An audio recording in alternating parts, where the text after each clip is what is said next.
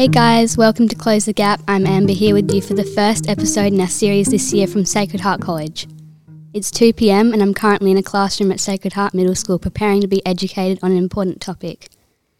Here with me, I have Fiona Jenkinson and we'll be talking about closing the gap between the rich and the poor.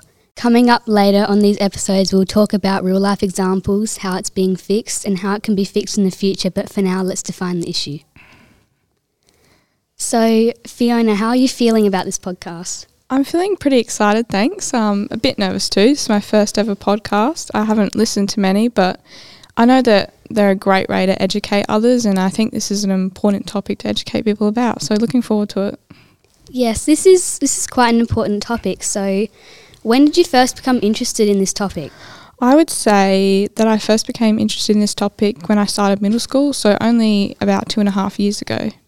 It's interesting how you managed to find out about this topic at such a young age, but I suppose with social media be easier for youth to keep up with world issues. Yeah, really is. So, how would you define a rich and a poor person? Um, I would define a poor person as someone who doesn't have the bare necessities to live a fulfilling life and they're basically just not able to support themselves financially. And in my mind, a rich person is someone who basically has too much money, like um, they have way more than they need to live a good life. That's an interesting comparison. So, what you're saying is that people not so financially well off will struggle to live a fulfilling life because they have much, much less than rich people. Yeah, basically, that's the whole concept of this topic. What is one time you've witnessed this gap in your life? Well, about three or four years ago now, I was in Melbourne with my family and we were walking around the streets. And um, in Melbourne, there are a lot of homeless people. Every 20 or 30 metres, they're sleeping on their cardboard, like begging for money or food, and they've got all their belongings with them. And a group of young girls walked was walking towards me, and they had bags and bags of stuff, um, like Nike, Doc Martens, Chanel, just branded clothes, really expensive.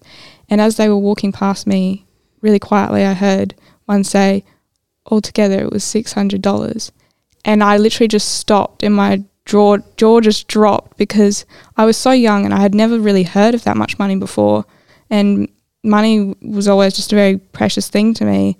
And um, I was just baffled that people spend that much on things they probably don't need. But um, and yeah, it's fine to treat yourself to expensive things, but that's a lot of money.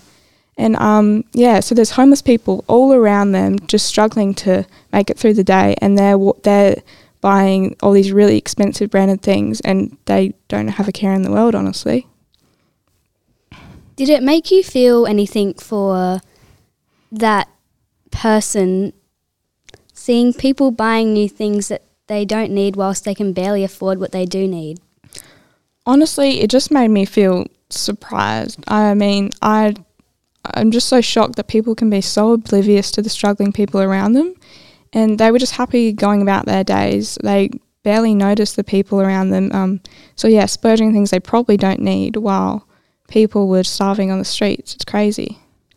Well, that was an example that you've seen, but is there any other places you've seen that just out in the world? Yeah, so this is just really recently. Um, a couple of months ago, my dad was reading the news on his phone, as he usually does.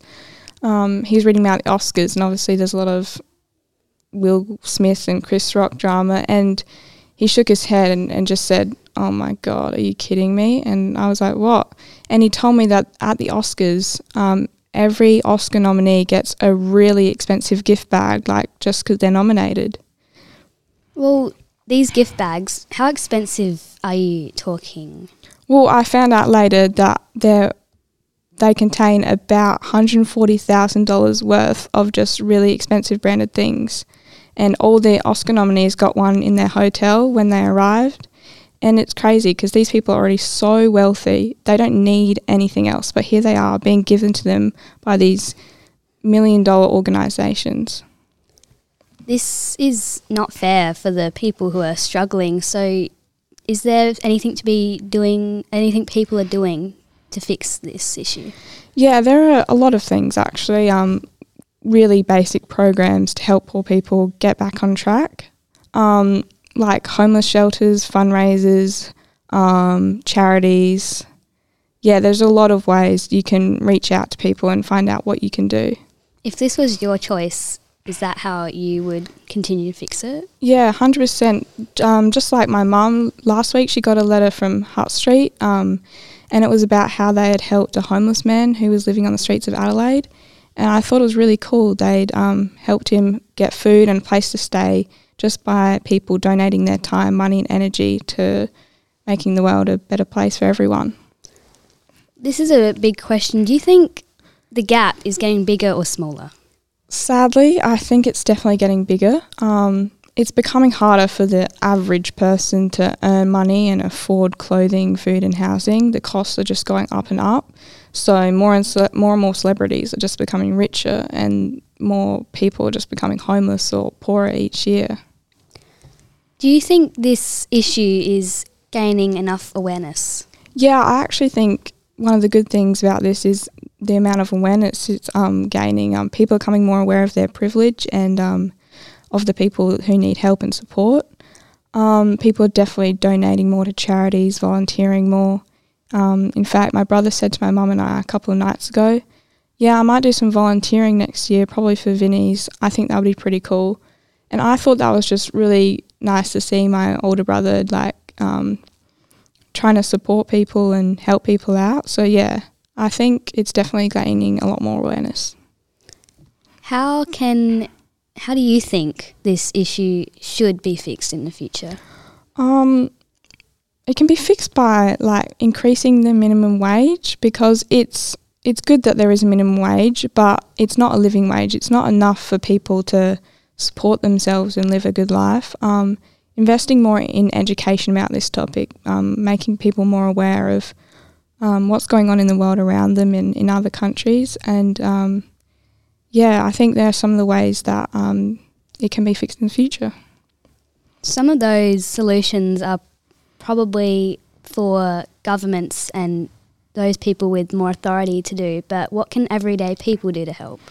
Um, number one thing is just to spread awareness and um, reaching out to your family or friends, asking what you can do or telling them what to do. Um, just confronting the issue, issues head on and making an effort to just relate to other people and being compassionate. Um, just research about the local initiatives, like what, like soup stations, where to donate food and clothes. What basically, what is your community community doing to mostly help out the poor side? And um, yeah, we can just try and pitch in and do our part, and I think it'll definitely improve this problem. Well, thank you for answering some questions for me because I didn't really know much about this issue until this interview with you. So yeah. thank you for coming. Thank you for having me. This has been really great. If you would like to hear more episodes from Sacred Heart College, you can check them out at our own podcast page. The link is shown in the notes for this episode. This podcast was produced by Amber and Fiona in collaboration with ArchD Radio and Podcasting. Thanks for listening.